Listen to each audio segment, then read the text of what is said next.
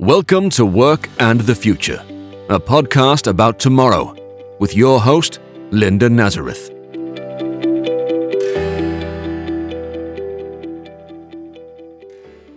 Well, hello, and thank you for joining us today. As I tape this, we are all now almost six months into living with the pandemic, and in some cases, that's forcing life decisions. Workers who previously lived in big cities have decamped to their hometowns for the duration, and some really like it. Others have stayed in the city, but now they're thinking about heading for the suburbs maybe even further. It raises a lot of questions about what cities will look like in the future, and as well, what working on a team will mean. We figured out that it's possible to be a virtual team, and now we need to figure out how that might work over the longer term. Now, there are a lot of parts to this discussion, but the one I want to concentrate on today is how you pay people who are on the same team but live in different places.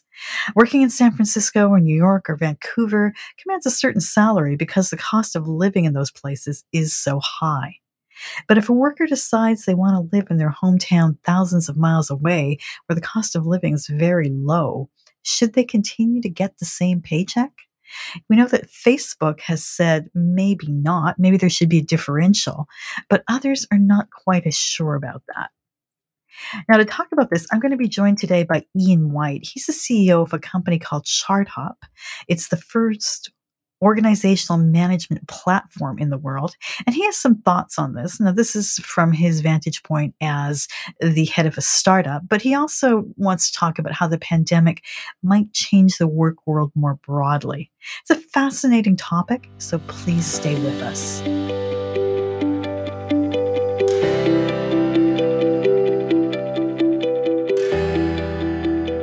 Well, it may have been a bit of a struggle to make it work at first, but the pandemic has now gotten a lot of companies used to the idea of having teams that are not under the same roof. It begs the question, though if your team members are in different places, should they be compensated differently? Facebook says maybe. We've heard from them recently, but does that mean everyone else should say maybe too or yes? My guest today is Ian White. He's the founder, CEO, and CTO of ChartHop. That's the world's first organizational management platform built to help companies plan for the future. Now, in a recent piece for Fast Company magazine, he argued that it may not be the best idea to do that, to have location based salaries, particularly if you are a startup. He joins us now from Southampton, Long Island. Hi, Ian. Hi, how are you doing? I am just fine. You know what? I want to talk about all of this, but I like to start by asking people about their background and how they got to the place and the career that they are right now. Sure. So for me, I've just been building technology my whole life. Uh, I, I, sort of came up in the New York startup scene. I was the first head of engineering at Business Insider back in the day. And then I started a company called Sailthru. And Sailthru grew very, very quickly. We went from two founders to 200 people in under three years. And I got very interested in the challenges that, that we faced of not just scaling the technology, but scaling the team, scaling the organization, thinking about how we were going to plan fairly and compensate fairly and level and promote. And all of those things, I think lots of companies struggle with. And so I built ChartHop as a solution to really help all kinds of companies plan better for growth and scale. So now you have this company. How many people do you have working with you now? We've got 18 today, and about half of those we've hired since the uh, pandemic started and have been uh, working in a fully remote environment. So you went from having them all under one roof in New York, right? That's right. And now where are they physically? Everybody's all over. You know, when the pandemic first started, it was I guess late February, beginning of March, you know, we decided to just shut down the office preemptively and, and see what would happen. I had employees who were coming in from all over, uh, coming in, uh, taking multiple subways to get to work, and I didn't think it was safe. So we, what became at, what was at first a temporary state of affairs, quickly became a permanent. And by a month or two into everybody working remotely, I told everybody, hey, we may we're not going to have an office the rest of 2020. We may have an office again in the future, but one thing I want you all to know is we're going to be remote optional forever. I want you to be able to plan your lives, be able to think about where you want to move, where you want to live, and not be uh, wondering what when your company is going to make you come back to work, right? Uh, and so we've really committed to remote optional as a, a way of life and as the way we're going to work.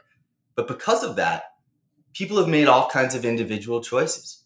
We've had people move everywhere across the country, uh, from Idaho to Virginia to Massachusetts to California, varying places with very, very different situations that are right for that individual.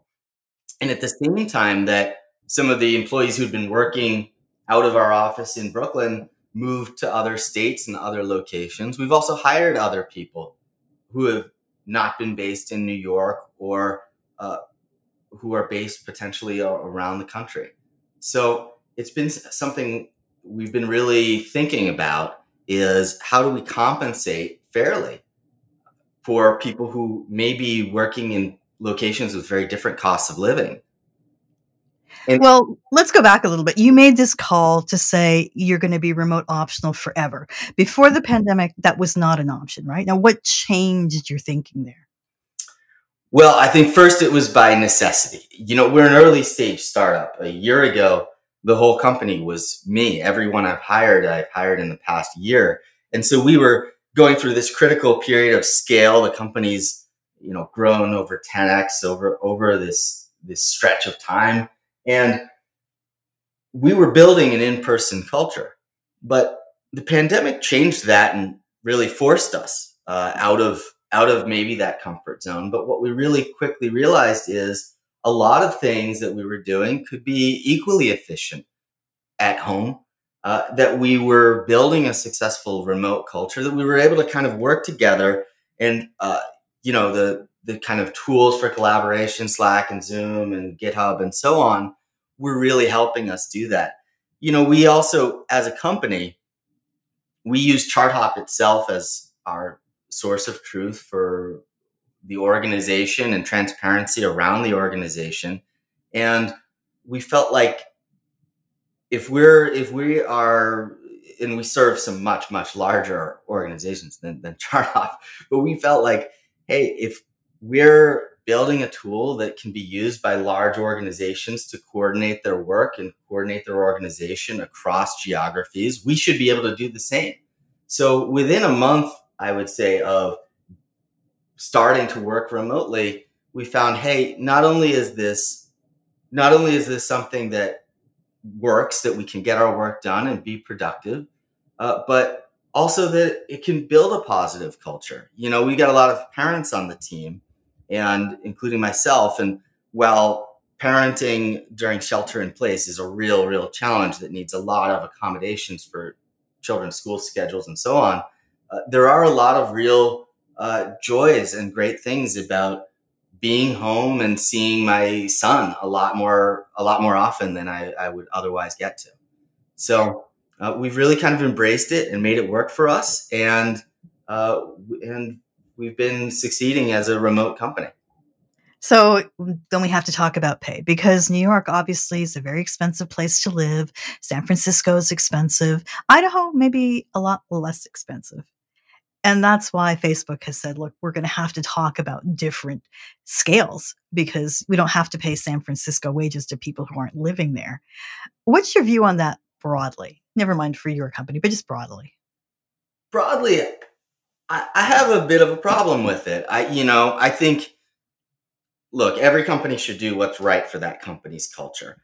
And, and that's that's fundamental. There's no there's no one right choice for everybody. But uh, fundamentally, if if two people are doing the same work, they should receive the same pay. And it's not necessarily the company's business how someone has chosen to, uh, you know, the cost of someone's life uh, or the cost of living where they've chosen to live. If you think about the practical realities of rolling out a, a true location based pay system, there's there's a lot of complexities that go with that. For example, you know, someone might live in a metro area there's high cost of living and they might move to the suburbs or exurbs outside of that metro area and the cost of living is lower. So companies that implement location based pay uh, have to, uh, you know, usually put in rules saying if you live this many minutes or this many miles away from the nearest metro, that's where we're going to calibrate your pay to. This is a tremendous uh, amount of uh, complexity that impacts people's lives and is, uh, you know, puts the puts the company sort of in the position of monitoring more aspects of the employee employer working relationship than what are the fundamentals. The fundamentals are doing good work and getting paid appropriately for your work. Uh, the employer's responsibility doesn't need to go beyond that, I feel. And when we think about why, why do companies generally want to switch, who are in a high cost of living area, want to switch to location based pay? was usually it's to reduce costs. It's to uh, potentially cut people's pay, uh, cut the people's pay who have chosen maybe to move to uh, a, a different a different area. And you know, I think you have to really think if if building a great team with great talent is what's going to to win and ultimately power your success as an organization why are you going to cut your best people's pay because of where they chose to live. So, you know, well, there's definitely some some some justifications for it, and I think there's there's some companies that it makes sense for. It's very deliberately a path that we've chosen not to go.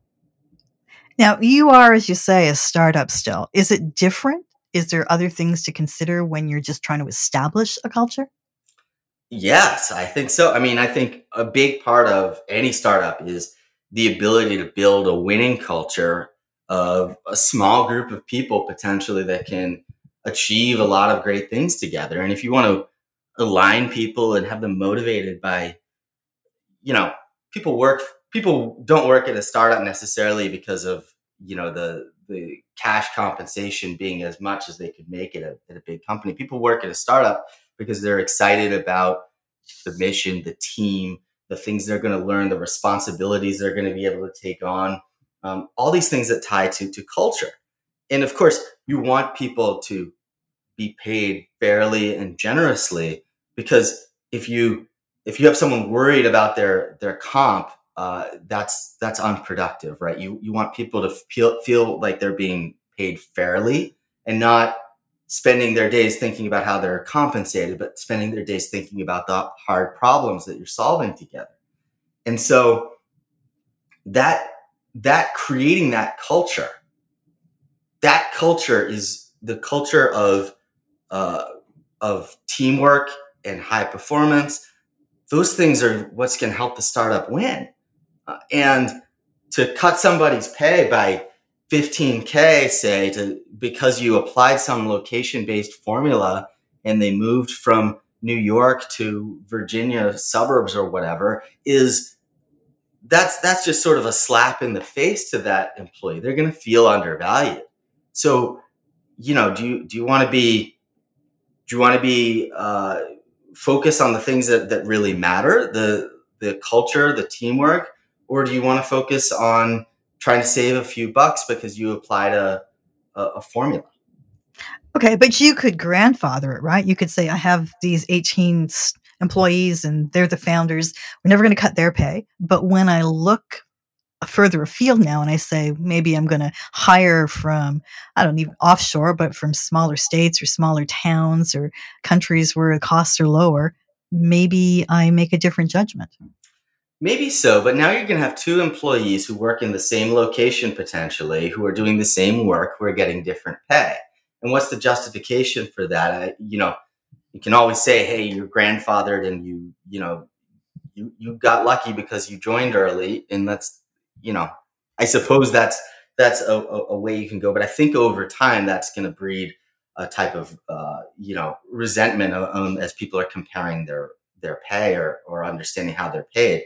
Uh, also, I think if you institute a policy and say, "Hey, you know, we're gonna we're gonna calibrate your comp based on where you're living," uh, you have all those complexities I mentioned earlier of trying to determine based on a geographical radius where someone lives. Maybe somebody bought a house and it happened to be within the 60 mile radius that you arbitrarily declared in your formula. You're going to have to make some very kind of arbitrary judgments, which can potentially lead to much more unfair outcomes.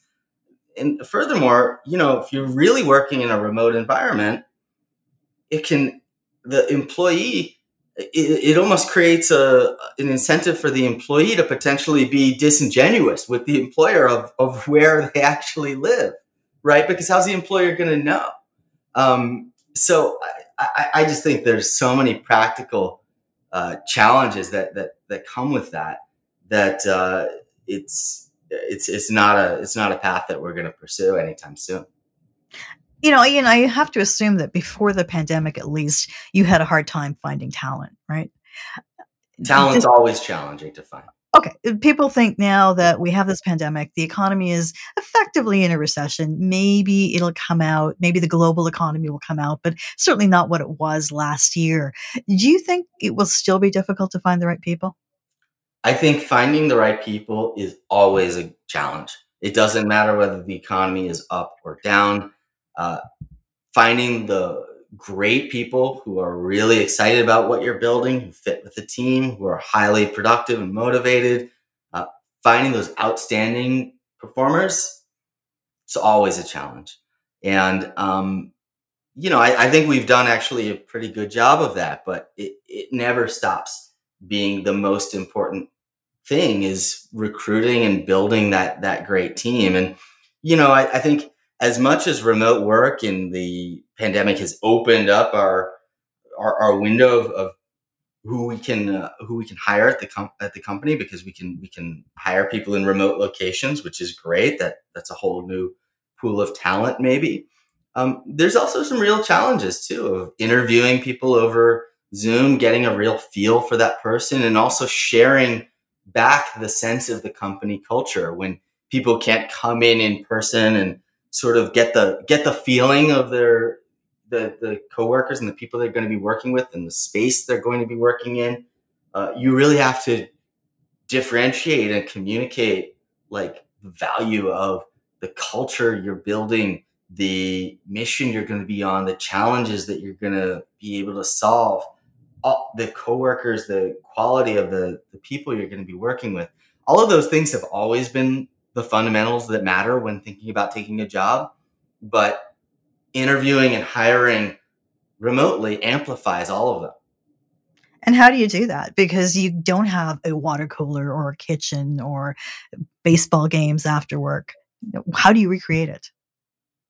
Well, you know, we've I think as a company we've we found a lot of good ways to make sure we're really checking in with each other. We you know, we used to do we used to do all hands once a week. Now we do all hands multiple times a week to make sure we're all checking in with each other. We've also, I think, as this as this uh, remote work has you know gone on, there's been a there's been more of a desire for people sometimes to get together in a socially distanced way, especially uh, some of the some of the more customer facing teams. So they, I think after we're in a place where where it really is safe for the company to to sponsor a in-person get together. We'll definitely do that periodically.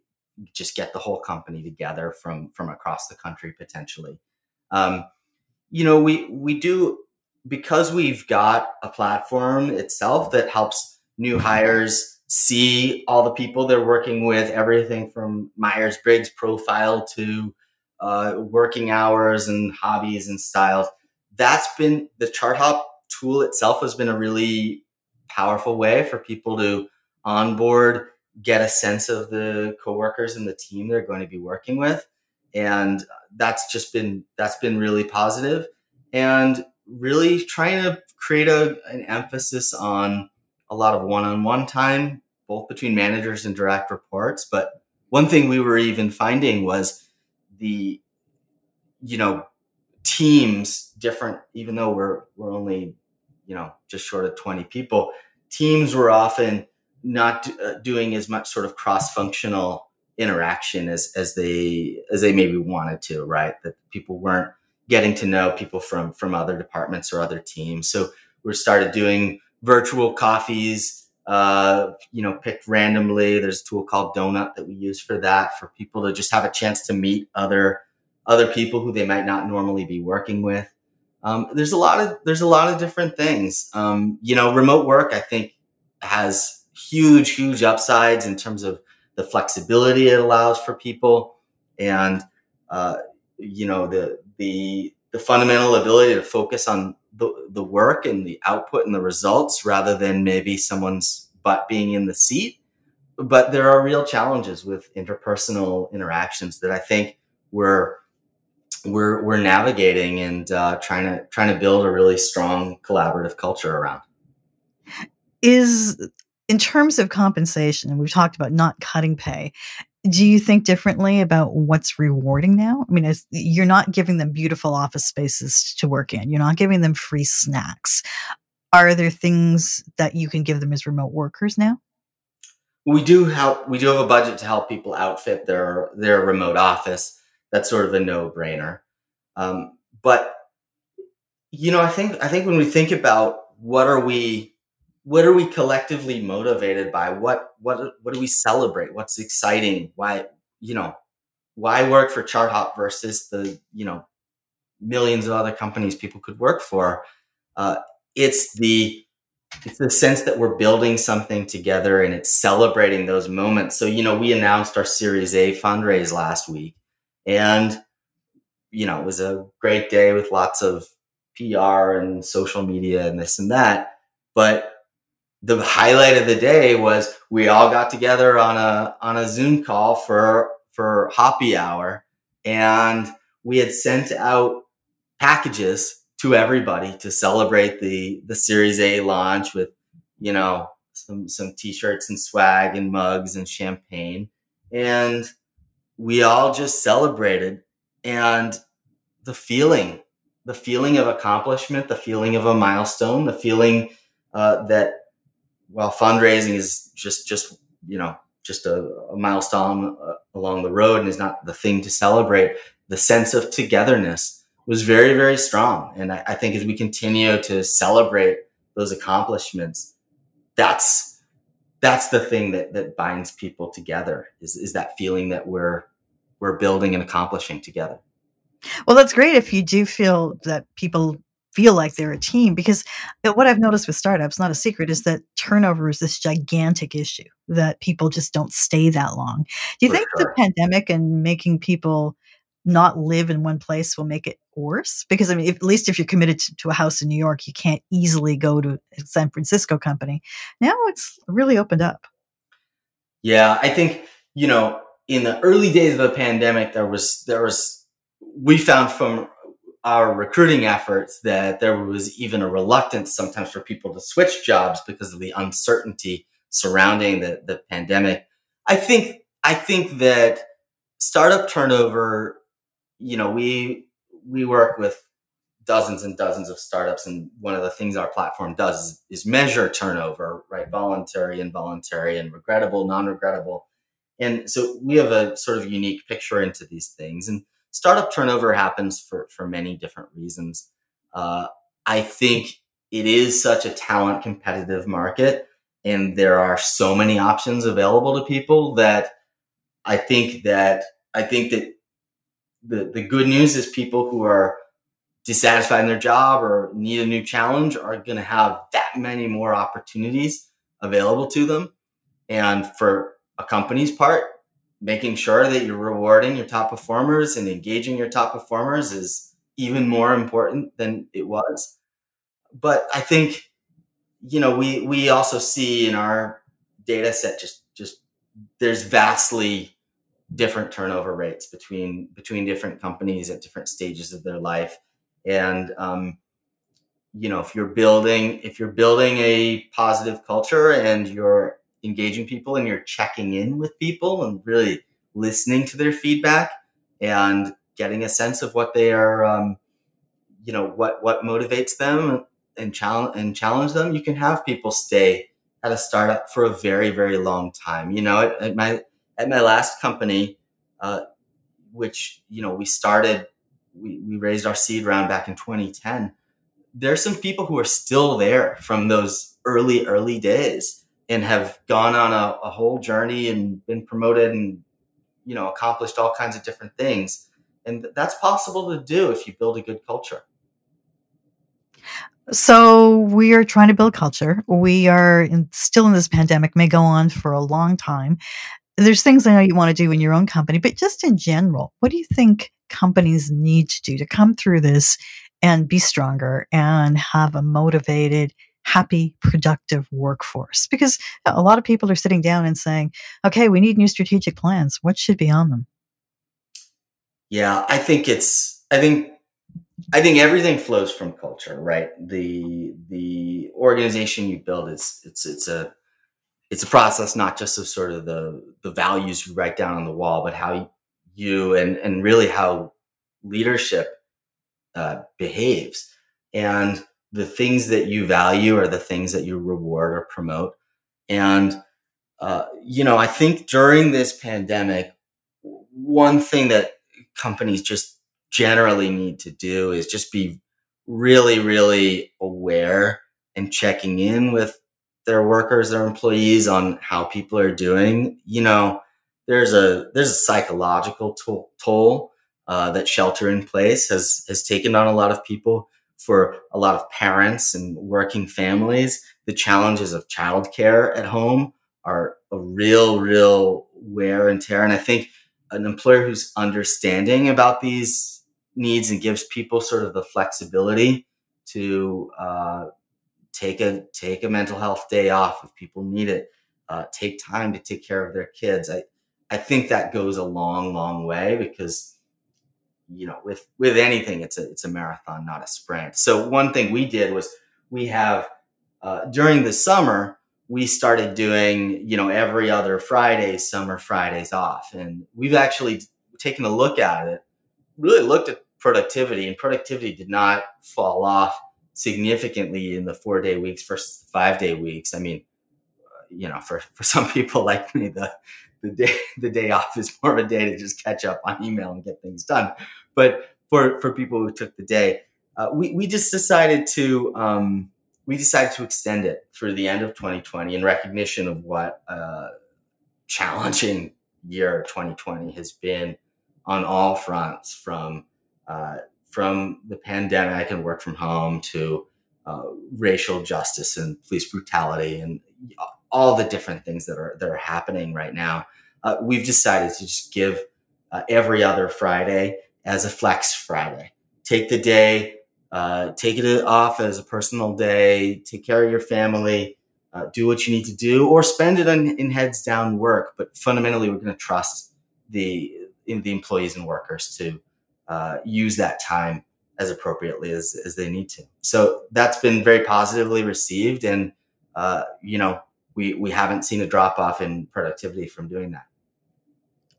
In so much to try and figure out as we go through this. Thanks so much for joining us today. My pleasure. Thank you, Linda. Ian White is the founder, CEO, and CTO of ChartHop.